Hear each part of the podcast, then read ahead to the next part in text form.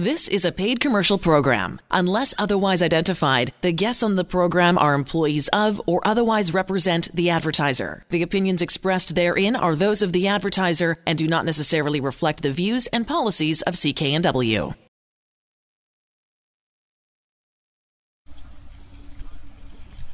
And welcome to it. It's uh, five minutes after four o'clock, ready to uh, to go again on the Employment Law Show. Leah Moody is going to be uh, taking the reins and steering the ship tonight. Phone calls, no problem. Bring them on. Would love to have you here. 604 280 9898. 604 280 9898 is the way to call through.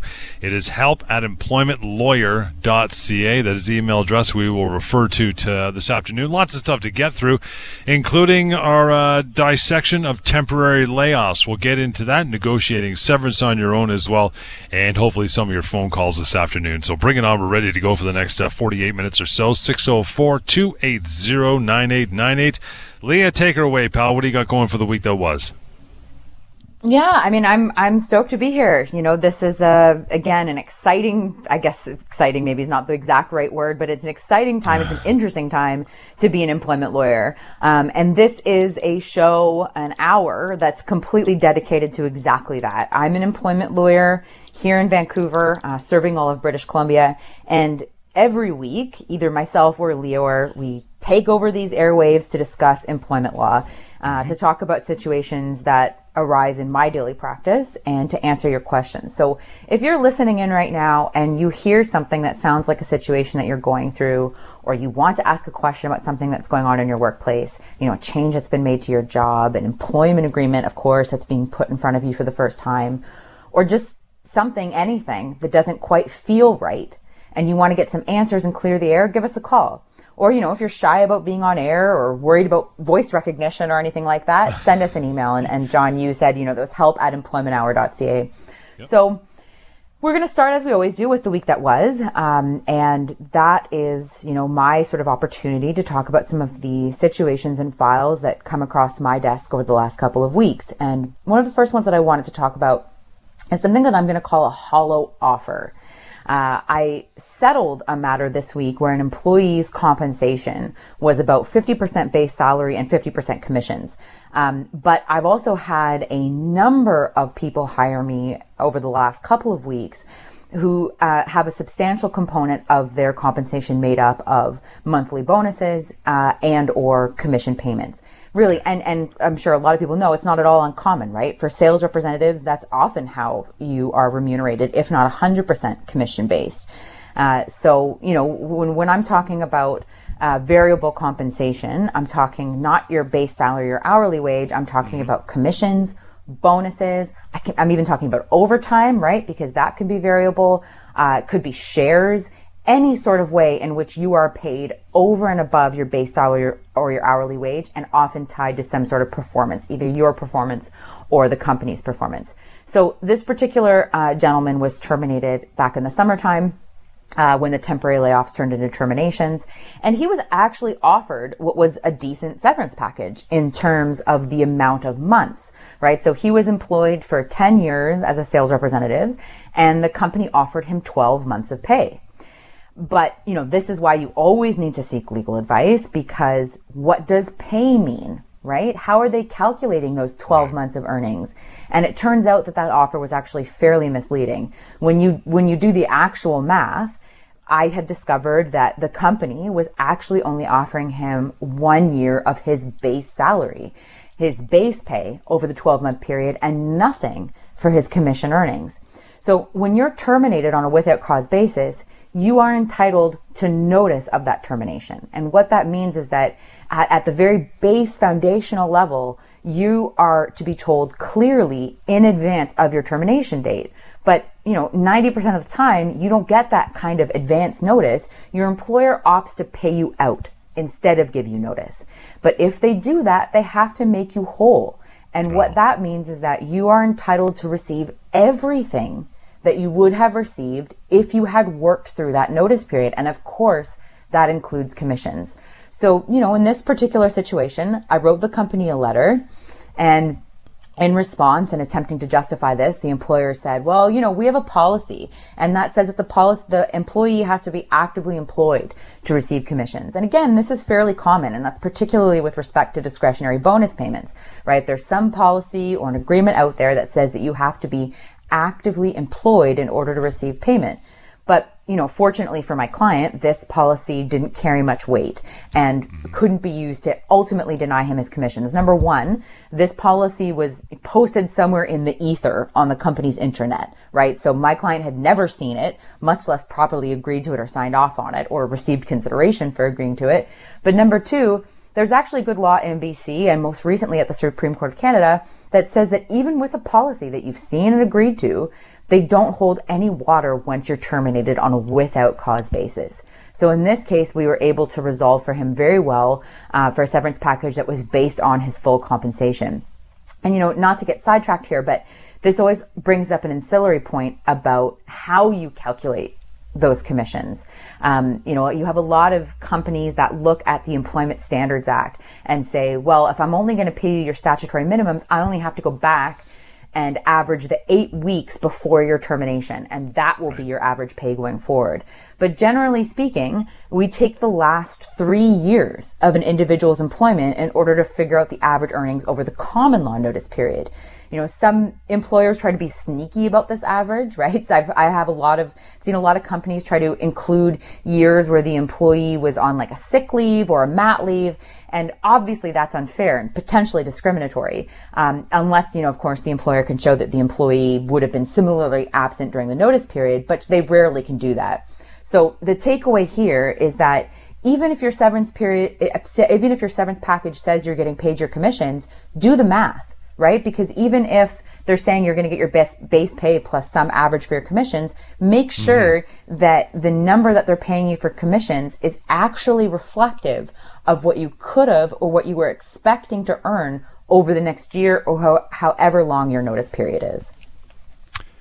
You want to call in and ask a question? No problem. 604 280 9898 to ask Lee a uh, question during the duration of the show. In that regard, Sarah, thank you so much for standing by. How are you this afternoon? Hi, I'm good. Thank you. How are you? Great. What's uh, what's on your mind? Uh, so I was just calling with respect to everything you guys are talking about. I'm really glad that you guys are sharing some of these um, inside things. Um, so ultimately, my I was I was a little confused about what happened with my partner um, right kind of when COVID started and everybody started getting laid off. Um, he was one of the last members of his employment to get laid off because he was in a management position. Um, and so when things, as time went by, he reached out multiple times um, through phone calls and emails just to see where things were at. You know, he was anxiously waiting to get back to work. Um, and each time a response was sent back saying, um, you know, at, at this time, we're not ready to reopen. We're trying to figure things out. Um, eventually, some of his staff called him, uh, my partner, and said, hey, you know what? They, they've asked us to come back to work. Are you coming back to work as well? And he said, no, I haven't heard anything.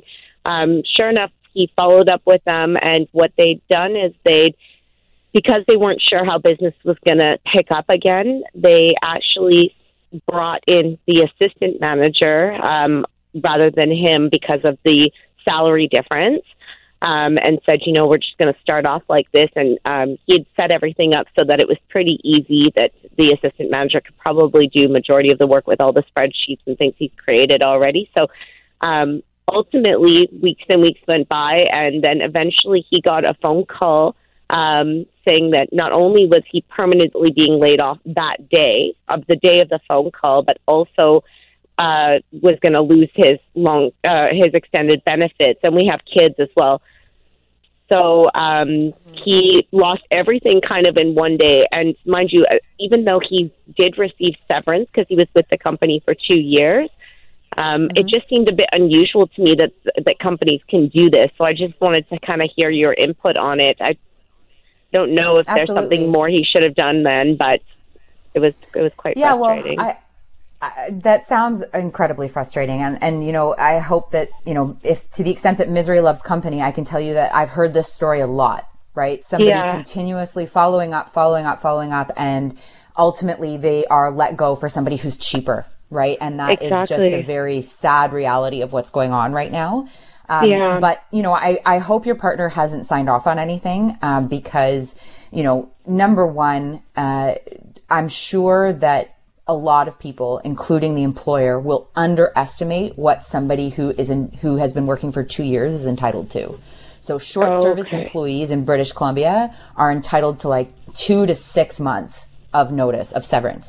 And Oh, wow. as I was just talking about off the top, that amount when we're talking about that notice period it doesn't just cover salary it will cover extended benefits right so if they can't keep you enrolled for that period of time then they need to be paying you for the replacement insurance you obtain or the out of pocket Right. expenses that you incur in order to keep your kids going to the dentist right um, Right. if there if there's um, pension contributions they need to be continuing to pay that it's every single thing that he was getting as a result of being employed there, he should be getting over the notice period. So, Oh, wow. um, I very strongly recommend reaching out. Uh, obviously, this is all subject to whether or not he has an employment contract. An employment contract um, can be something that is limiting on any of those respects. But if there's no employment contract or if there's no employment contract that limits him, then he's probably got substantial entitlements, and I would really recommend that he reach out. Thank you. Yeah, I'll let him know. Um, I do believe he had an employment contract, and also um, I know that he did try. I kind of encouraged him to try reaching out to somebody, and I think.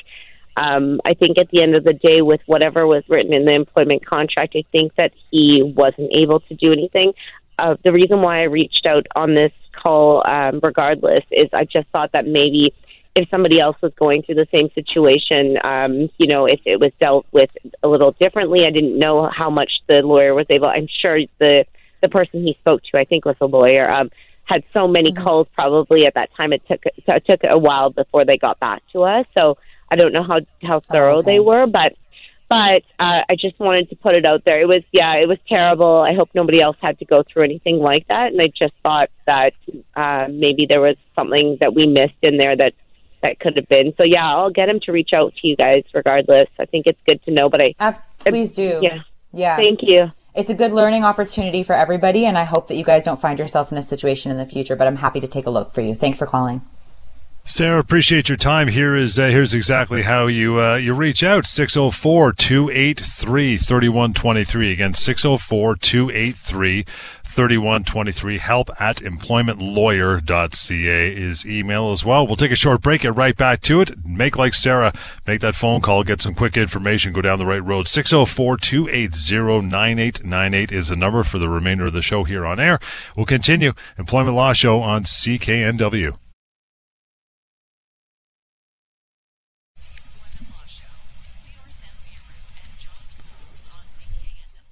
And welcome back. It is uh, 420. Still tons of time for you to call through and ask your questions. We invite you to do so. 604 280 9898. You can email help at employmentlawyer.ca.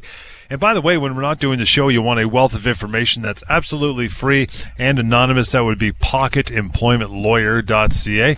You go there, there's all kinds of things on severance or whether you're uh, been temporarily laid off, are you a full time worker or not a full time worker. There's even a bit on disability law there as well. So you want to check it out. Absolutely free and anonymous. As I mentioned, pocketemploymentlawyer.ca is the way to uh, to get a hold of that, and there is, of course, contact information at the top right of the website. Phone calls always top priority before we get to our topic for the day, and uh, in that regard, Al, thank you for taking the time. How are you? Of course, contacted. Hey, Al. Hello. Hey, go ahead. Yes, uh, I started a job, and uh, in three months, I was supposed to get two dollars more an hour, and benefits are supposed to be kicking in. And then I look at f- a little over five months later, and all of a sudden they're deducting two hundred and ten dollars off my check for these benefits. When I didn't think I was going to be paying for these benefits, I thought it was additional to my uh, check. Is there some way of saying, "Hey, this ain't right"? Um, if there's something in a contract or even an email exchange, if you have anything in writing where the employer has indicated to you that this is going to be something that you don't need to pay for in any sense, then yes, absolutely. You could say that that's a breach of contract and you shouldn't have to pay for them. But I will say that in 90% of cases, uh, employees who are enrolled in a benefits plan have to share, pay their share of premiums. Yeah, because it was a total surprise. It was just taken off my check, no notice, no nothing. All of a sudden, my ten, you know, this money is off my check, and it it seemed like the, all the way along, people are nobody else is paying benefits. When I asked for my benefits, they didn't say I had to pay for them, and then all of a sudden, it's deducted off my check. Five months later. There's, so, uh, is that is the two hundred minimum? Hmm?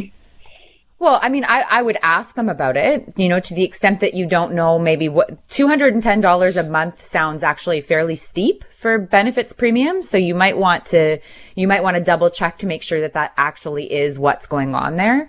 Um, and, you know, if they've enrolled you in a whole host of benefits, you know, if they have you in AD&D, uh, life insurance, disability insurance, if they've got all that good stuff and you only want extended medical and dental, maybe you can, um, speak to them about paring down your benefit enrollment so that you're paying less per month.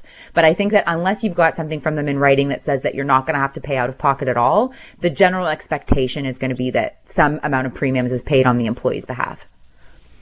Hmm. Okay, thank you. You're welcome. Thanks, Al. Appreciate uh, appreciate your time. You as well. Still plenty of time to call through. It is 604 280 9898. That is how it goes. You ask a. Uh, Quick question, get some quick answers. You want to carry forth from that, you can contact Leah after the show, help at employmentlawyer.ca or 604 283 3123. Okay, temporary layoffs. Let's get into this. Is a layoff, this is really important, by the way, with the uh, last seven, eight months oh, with yeah. the coronavirus, COVID 19. Is a layoff the same thing as a termination? Yeah, and, and I'm sure that actually probably lots of people have had a crash course on this particular topic uh, this year. Um, you know, 2020 has been an interesting one, one for the books for sure. But, you know, that is an important question because the two terms, layoff and termination, they get confused and conflated all the time, right? So you get a lot of people saying that uh, they've been laid off and what they really mean is that they've been terminated. And understanding that there's an important difference, an important legal difference between those two terms is critical. And that's particularly true as we go into the fall and winter season where, you know, I'm at least, you know, personally bracing for a lot of, uh, a lot of layoffs coming up. So a termination is, you know, exactly what we were just talking about with Sarah. It comes typically in one of three different forms. So you've got a without cause termination, which means that you're you've been fired, but it's for it's not for a legally justifiable reason and you're paid severance. You've got a without cause termination. You've got a for cause, a with cause termination. And that means you've been fired for a legally justifiable reason, like, you know, stealing or fraud or poor performance, historical poor performance, and you're not paid severance. And then a constructive termination. And that, that's a situation where you can essentially construe uh, or interpret your employer's actions to mean that the employer is no longer considering itself bound by the employment relationship and that you've been terminated. Uh, so a termination is permanent, right? It's it's the term that we should be exclusively using when someone has been fired. A layoff, on the other hand, is a temporary termination of sorts. It's it's sort of like a pause or a timeout in the employment relationship and it usually arises um, you know in the context of seasonal employment right? A lot of times you have construction workers who are laid off over the winter months uh, or when business is particularly bad which is obviously what we saw over the last um, couple of months the key difference being between a termination and a layoff is that a termination is permanent. You're not expected to come back. And a layoff is at least intended to be temporary. So, you know, you go home, we're going to get our financial affairs in order. We're going to wait for winter to pass. And then we're going to recall you to work after this particular period of time. We're going to continue on here with our chat about temporary layoffs. Can a company put their employers on a layoff without consent? Yeah, so second only to the confusion of those two terms, this is sort of the area where there's the most additional confusion and yeah. not just to employers and employees, but even among lawyers, right? And that's particularly true for those that don't specialize in employment law. The important takeaway is this. Your company, your employer does not, okay, does not, it doesn't matter if there's a global pandemic. They do not have the automatic right to place you on a layoff without your consent. It doesn't matter if it's winter. Doesn't matter if there's been an economic downturn. You can understand the reason to the 10th degree. It doesn't matter. They don't have the right to put you on a layoff. Um, and there are only two ways in which a company can gain the right to lay you off. And the first is in writing. That's the easy one. It's usually by way of a contract or some sort of employment agreement. Uh, the second is a little less straightforward, and that's through a history of layoffs of the employee or you know some industry standard so it's often an implied term in construction relationships. So if you've been laid off you know three winters over the last four you can't claim then on the fourth layoff that your employer doesn't have the right to do so uh, that can actually even be true if you've only ever agreed to it on one other occasion, which is why this last year and the layoffs that all just occurred have been so critical. So your, if your employer lays you off and recalls you and you don't object at that time, your employer may then have the right to say that it now has the implied right to lay you off. But without a contract or a history of layoffs, your employer cannot legally put you on a layoff. Let's take a short break, my friend, and we'll get uh, give you some time to grab a phone. You want to ask Leah a question, you should do it now. 604 280 9898. 604 280 9898. The email address we go to is help at employmentlawyer.ca, and the website for you, again, free, completely anonymous. It is pocketemploymentlawyer.ca. We'll continue after the break. Employment Law Show on CKNW.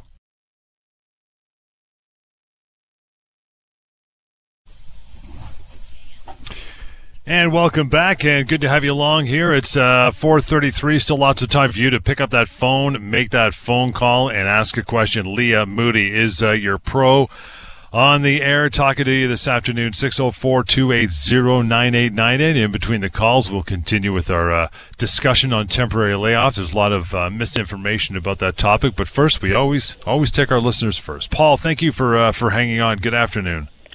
Good afternoon. Go ahead. I like to know what's the difference between retirement allowance and severance. Uh, there basically isn't any. Um, retirement allowance is what Service Canada can characterize a severance payment. Uh, a lot of employers will pay severance as they would a normal income. So it'll be taxed at your regular tax rate. But if you characterize it as a retiring allowance, that is a way under the CRA to characterize the severance um, in a manner that will allow you to allocate it to a registered retirement savings plan so you can shelter it from tax. And if you don't want to put it into an RSP, uh, it's subject to uh, a lower rate of withholding. So any amounts that are in excess of $15,000 are taxed only at 30%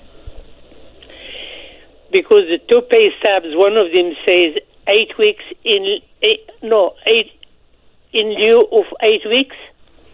Mm-hmm. The other one says retirement allowance. Yeah. So what that that probably that difference is uh, eight weeks under the Employment Standards Act. So they're yes. just making it clear that they're paying you your minimum entitlements under the Employment Standards Act, uh-huh. and then the retiring allowance is likely the additional money that they're paying you on top. Um, you know, but I, I would certainly, you know, be happy to review your severance package for you to make sure that you are getting what you deserve. If you've been employed for more than eight years, which is what you would have had to have been to get eight weeks under the ESA, you could have pretty substantial entitlements here, Paul. The problem is I worked for more than 20 years. The problem is they signed the paper. They only gave me two days to sign the offer. Oh no, I'm so sorry to hear that. I, you know, the, those deadlines can feel like deadline? they put so much mean, pressure if you on you. Five or six or ten days instead of uh, three, two days. Yeah, I, I, wish that it had been longer, um, you know, because those deadlines are essentially meaningless. And I don't want to rub salt in the wound, but it's so important that you know for the future and anybody else who's out there listening knows for the future that you should always ask for more time. And even if they don't give it to you, your rights are still your rights. They don't expire after two days. Um, so I, all I can do uh, here, Paul, is just say that I hope that they, that they treated you right for more than 20 years with them. Paul, appreciate your time. Two days. That's short by about uh, what a year and Yeah. 363 days. Actually, it's it's a little short. I think. Oh no, no, they gave him two days to sign the package. I think. Oh, okay. Oof, scared me there. Yeah, yeah, I know. The number is uh, 604 280 9898. Always call through with your questions. Rambo, what's going on? Hi, hi. How are you? Um, Good, what's up? My, thanks for taking my call. Um, I was collecting the CERB before um, because uh, I haven't been able to work because of COVID, and now I was just actually I'm a, a amateur sports official, and uh, the, the arenas and fields, of course, have been closed up until recently, and now they're closed again. Um, I tried to call into the to the CERB line, and they're telling me I have to.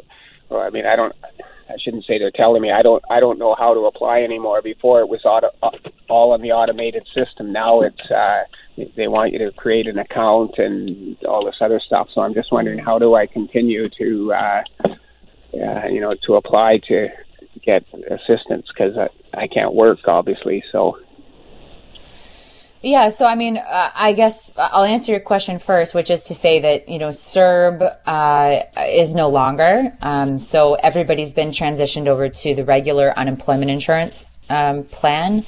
Um, my understanding is that a lot of people were going to be transferred automatically, but if you haven't been, um, then you'll want to go on CRA, create a My account, um, and and apply for employment insurance uh, via that portal. Um, it should be fairly straightforward. I get it. Um, yeah, but, it's not. It's you know, not if though you because. Sorry, it's not. There's a couple of questions go I can't remember. I can't remember what they are now. That I have no idea what the answer is. I mean, I didn't apply. I didn't qualify for unemployment insurance as a self-employed person, but I did qualify for the CERB because I made more than the, I think it was five thousand dollars was what you had to have made in in 2019, and I was obviously well over that. Right. But I, being self-employed, I'm, I wasn't eligible for for employment insurance. So, um, you know, I don't know what okay, to so do. Okay, so what I'm I not- will say, right, is that a lot of the EI rules have been changed or are changing, and it's specifically to cover people who are self-employed. Um, recognizing that there that there's a big gig economy right now, and there's a lot of individuals who are self-employed who are missing out on employment insurance benefits because of that. Um, but there's also, I think it's called um, Canadian Emergency Response Benefit, um, or that could actually just be CERB. Um, but there, there's something else that's recently come out that is specifically for self-employed people. Um, so, Oh, I, I wish I had the link um, available because I tell you, but if but if you just Google, um, you know, uh, Canada emergency response COVID, you should get a complete list of everything that's available for you to apply to. Um, and if not, I, I know it's a pain, but just call Service Canada um, and you know spend the however long you need to spend on hold to get answers because that is what the people are there for. And I know that they've made a, a bunch of hirings. But what I did want to say is that if you have been laid off since March, um, you have also, it's important to know, have been terminated. So you could be entitled to severance as well. Um, and, you know, if you're interested in discussing that further, um, looking at what your severance entitlements could be, I'd be happy to chat with you further. Yeah, well, I I was getting a, a little bit of uh, officiating in the last uh, month or so, but now that's all been cut off again because of uh, Yeah. because of Bonnie Henry's uh, restrictions on indoor on indoor um, sporting events. So now I don't have any income again, and I didn't. uh, That wasn't making it. The thou- I wasn't even making anywhere near a thousand a month. I was only really getting one one assignment a week. So. Um, you know, I, I, you know, I definitely qualify. I would assume, but because I did a qual- qualify for the CERB, but I, I tried to uh, re- create the account online, and there was two questions, and I can't remember what they are. I didn't uh, have the answer for them, and uh, without putting the answer in, they wouldn't accept the registration. So it's, uh, you know, it's, you know what I would so- do then is I would just I would just sort of take your your best most educated guess as to what those answers should be and you know that can all be sorted out on the back end Um, you know, what's important is that so many of these things have been rolled out recently as emergency response measures.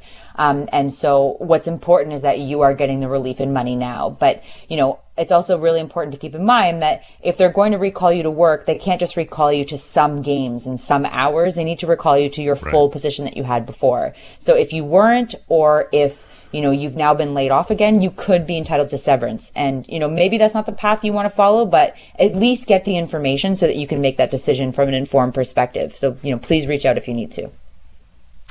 Rambo, appreciate the time. You want to reach out to uh, to Leah at a later date, you can do so 604 283 3123. But here and now, you know the number to call through on air 604 280 9898. Take a couple minutes here before we break. We'll get to, uh, to Mike. Hi, Mike. Thanks for standing by. Good afternoon. Hi. Thanks for taking my call. Go ahead. You bet. Uh, my, my son is uh, was hired by a company, um, and I guess there was a three month probation right on his mm-hmm. three month probation, he was terminated with no reason. Mm-hmm. Is that uh, something that is normal? Uh, well, that's a good question.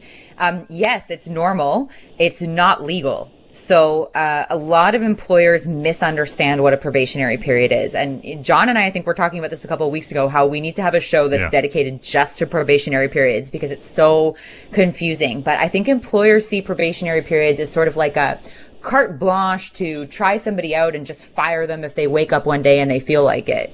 And, you know, to some extent that's true, but there's a lot of law out there and there's a lot of good law in BC that says that if you're going to put somebody on a probationary period, you've got to actually give them a chance. So if you don't think that they're a good fit, if you don't think that they're meeting your performance standards, you've got to let them know. You've got to tell them what those standards are. You've got to tell them how they're not meeting them. And then if they continue to not rise to that standard, then you can let them go without any notice. But if you haven't done any of that, if this is sort of an out of the blue, you know, we had you on for three months and now we're going to let you go, um, you know, particularly if it's only been three months, there's a recent case on BC that says that that is illegal and that's technically a wrongful dismissal and that entitles, uh, I think you said it was your son to notice, entitles your son to severance. Really? Okay. Because he went. Oh, yeah. Yep. Well, Mike, I think we lost you oh. there. Call back if you can, Mike. I think your line just dropped out. Uh, we're going to take a break anyway. Mike, give you some chance to uh, pick up the phone and and call back. Jazz, see you there. Hang on. Don't go anywhere. You still have time as well to call through and talk to Leah. Ask a question. 604 280 9898 is the number. Employment Law Show on CKNW. And welcome back to it. You still got lots of time to uh, call through, ask your questions as we sit here at uh, 446. We're going to keep going. 604 280 9898. 604 280 9898 is the way to call through. By the way, pocketemploymentlawyer.ca is the website you can use absolutely free of charge and full of employment law information there. It's anonymous as well, but if you want to uh, carry through and contact Leah or a member of her team, there is a contact button at the top right of the uh, website. You can use pocketemploymentlawyer.ca. Going to move on to uh, to Jacqueline. Hi, Jacqueline. Thank you for calling through and taking your time. How are you? I'm good. How are you? Great. What's on your mind? I have a question about being hired by working for an American company but paid out of a Canadian um, entity different mm-hmm. uh, employment standard act for both Quebec and Ontario and British Columbia. Just want to know if we can be paid different and get different types of entitlements, such as vacation, based on that. Well, where are you based out of?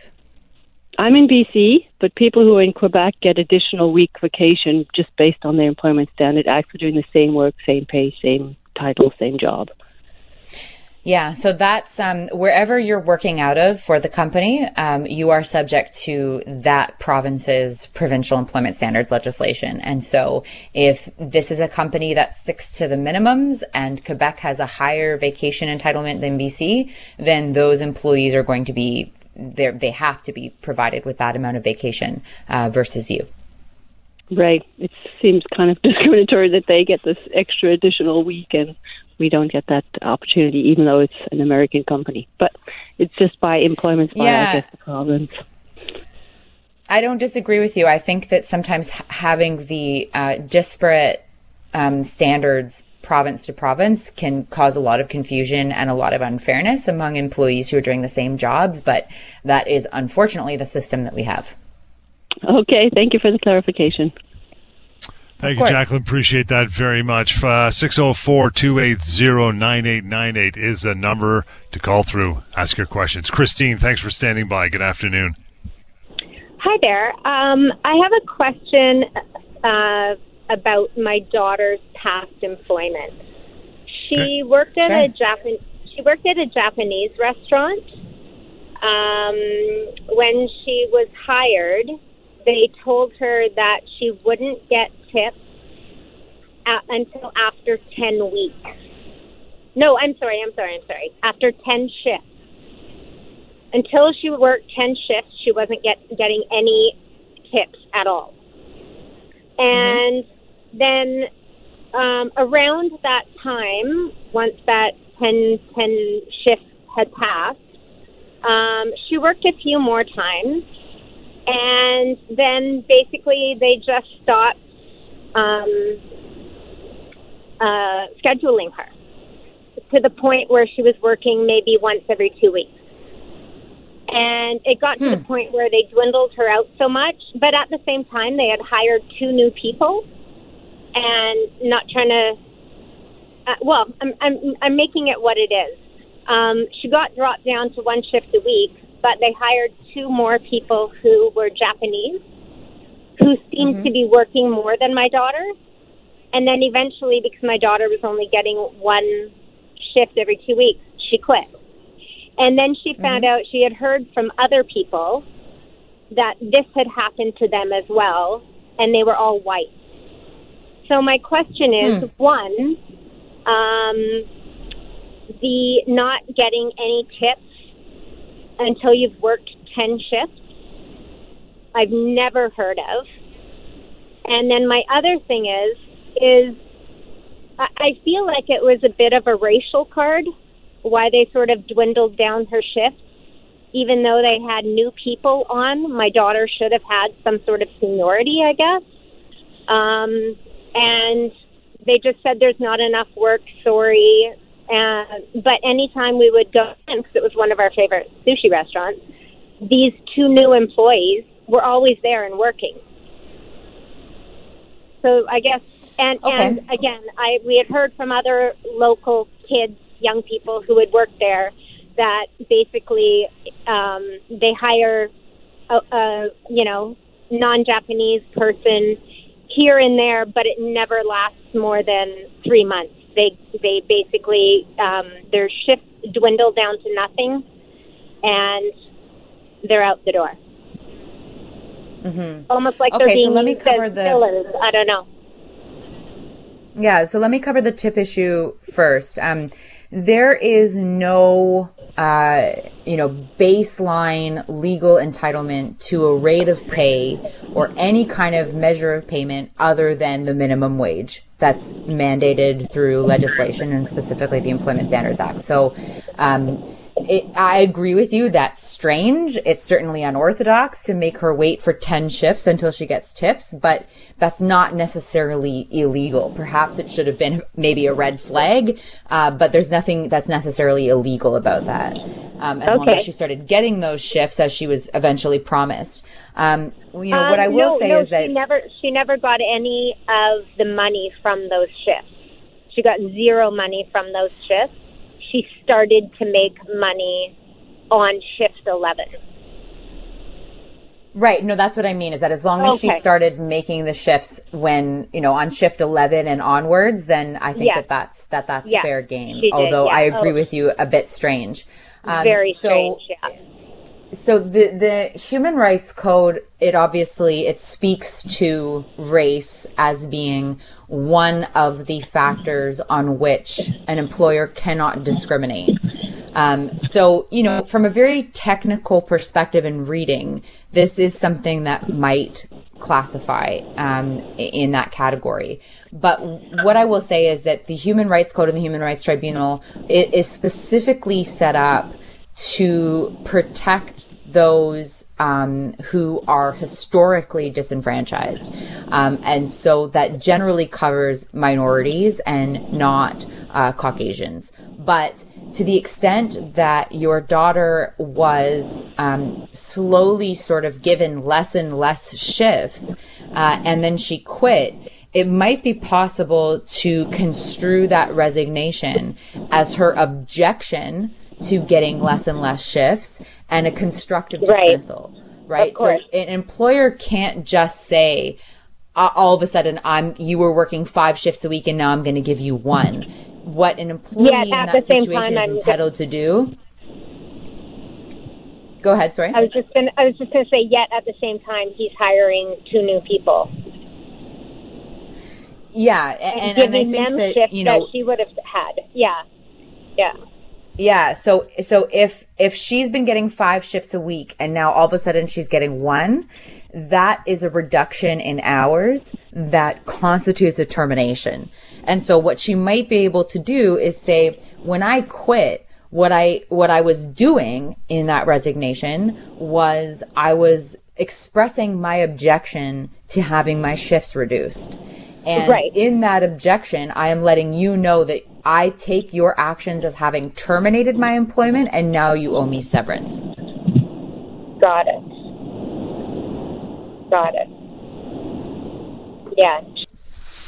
Christine, appreciate it. We're going to uh, going to let you go. I'm going to squeeze in another call here before we wrap for the afternoon. That would be you, Steve. How are you? Good. How are you? Good. What's on your mind? Uh, what do we do uh, for self-employed people that are self-employed?